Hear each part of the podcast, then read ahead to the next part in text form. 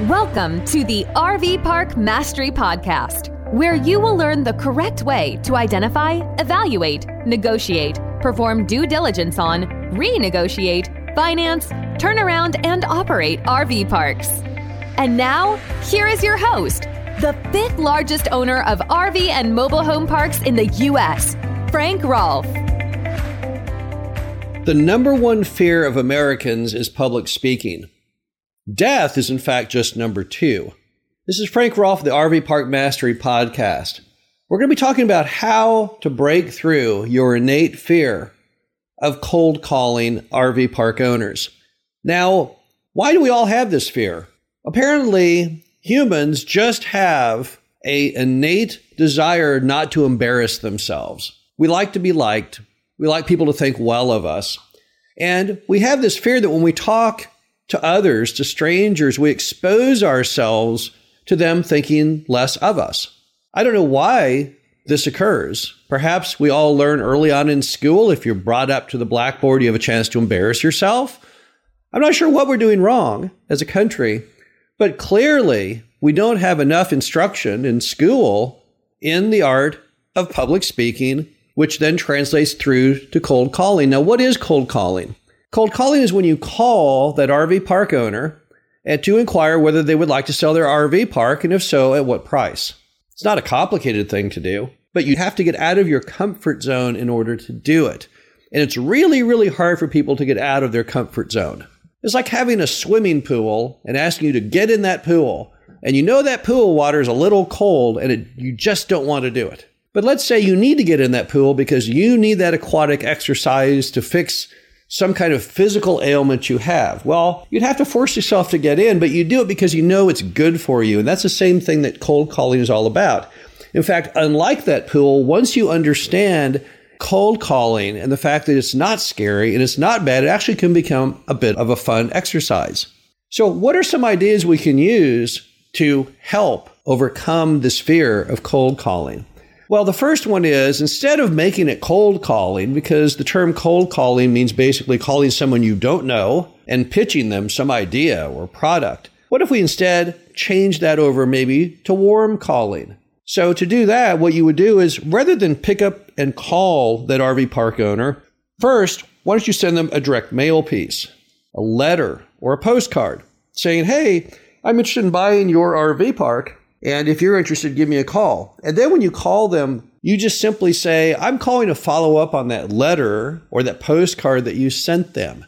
It's a really great icebreaker because cold calling salesmen, they can't use that technique. They never send something in advance because they know if they did, the person wouldn't talk to them. In this case, it's very different. Go to them and say, Hey, just wanted to follow up. I sent you that letter and that postcard. Would you like to sell your RV park? Do you have any interest? The simple fact that you sent in something in advance will set you apart because then they will realize wait a minute here, this is not my regular kind of call that I get. And of course, we have to acknowledge that all owners of any asset, they like to hear values. They like the idea of you liking their property, wanting to give them money for it. So really, a lot of the uncomfortability of a cold call stems from the fact they really don't know what you're talking about on the front end. When you start off by saying, I'm calling to follow up on that letter or postcard you sent, then that sends a signal to them that you have made them aware, you're not afraid, you're just trying to give them money. Another idea you can use is not to focus so much on each call, but more trust in the value of all those calls as a group. I read a book a while back called You Can Sell Anything. It was written by the person who holds the world record, the Guinness Book of World Records for most cars ever sold in a year. I think his name is Joe Giordano, I believe. He's probably long dead now. The book was a very big seller back in the 70s. But I reread it again recently. I've owned it for decades. And in the book, he talks about the way he got to be the number one car salesman. He's just focused strictly on volume. And he had this mental illusion that every time he talked to a customer, he was putting them in a, in a little cart in a Ferris wheel. And as long as he kept that Ferris wheel full, then every time the Ferris wheel stopped, a customer would get out of that particular little car and buy a vehicle. So you need to kind of think like that as well with RV parks. When you're talking to these people, don't get too nervous thinking, oh, this could be my one big chance at buying an RV park and changing my financial future. No, just think that, oh, this is one of many, many, many, many calls I'm going to make. And as long as I can load this person into the hopper, then just in sheer volume, I will ultimately prevail and buy that RV park. Another idea you can do is to reward yourself based on how many calls you make. So in this case, what you would say is, well, I'm going to get out of my comfort zone. I know that. But there's this other thing I really, really like to do, which is, I don't know, maybe bad for you, eating a hostess cherry pie or ordering a pizza. But every time I complete X number of calls, I am going to go ahead and go to the gas station and get one of those delicious hostess cherry pies and chow down on that thing. So if that's the case, pick that item that you love more than any other, even if it's a bit of a bad thing for you to digest or to do, and reward yourself with that. Trade off the good with the bad. See, if I make 50 cold calls, which is good for me to do, I'll go ahead and eat that horribly caloric, fat ingrained food that everyone knows no one should possibly consume. So just simply create a Pavlov dog type of reward system to help spur you on to greatness to make those calls. Another thing you can do is just think of yourself as a consultant and just don't even stress on the RV park purchasing dynamic, but simply the fun of talking to people trying to see if they want to sell and if so, how much, kind of in the role more of a matchmaker than an RV park buyer. You're going to find that most RV parks are owned by moms and pops who are very, very nice people. Now, sadly, a lot of the greatest generation, who, who were the greatest people ever in American history, they've passed away at this point. There's not that many of them left, sadly, just because of the biological clock.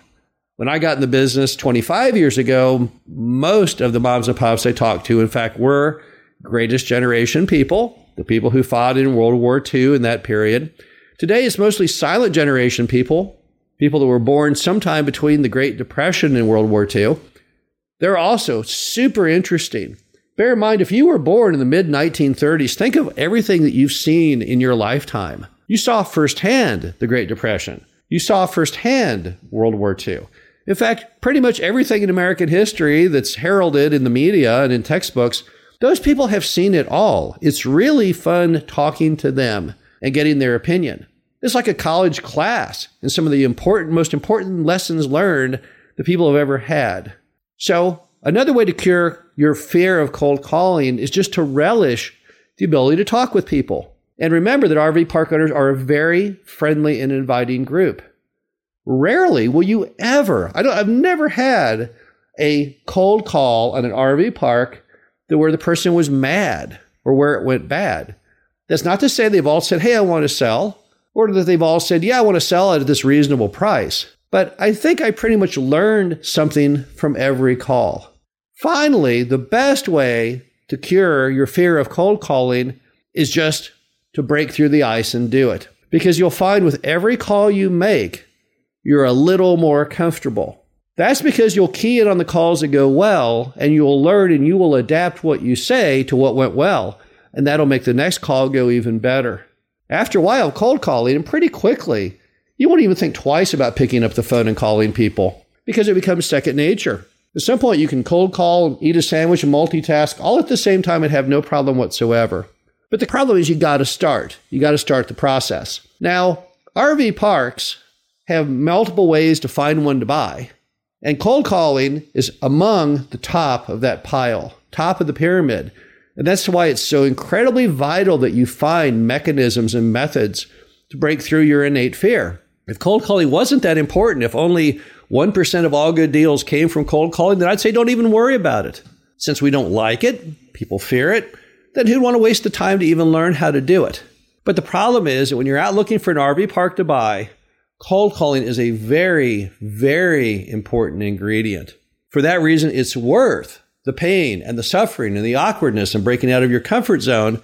Because if you can only do it, if you can only master the skill to reach out and phone RV park owners, the quality of the properties that you can look at to buy goes up exponentially.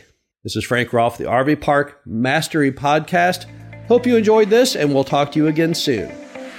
Thank you for listening to the RV Park Mastery Podcast. Be sure to visit us at www.rvparkmastery.com where you can learn the correct way to identify, evaluate, negotiate, perform due diligence on, renegotiate, finance, turn around, and operate in RV parks.